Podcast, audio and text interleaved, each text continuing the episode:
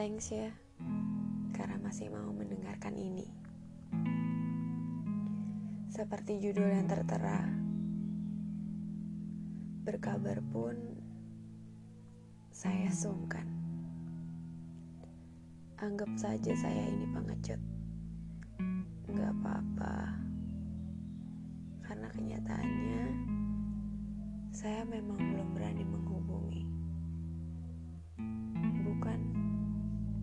Karena saya nggak peduli sama kamu, atau mau bersikap sok sombong dan gak mau menjalin silaturahmi. Kenyataannya, saya tuh takut mengganggu kamu.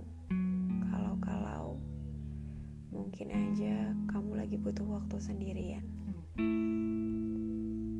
Lebihnya lagi, saya takut kalau ternyata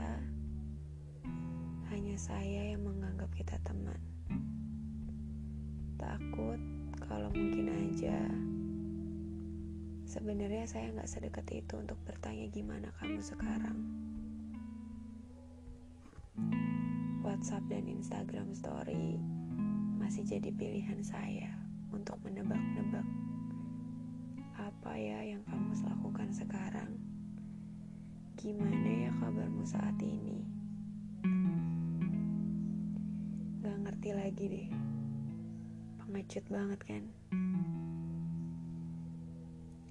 Lewat ini saya sisipkan. Jadi gimana kabarmu sekarang?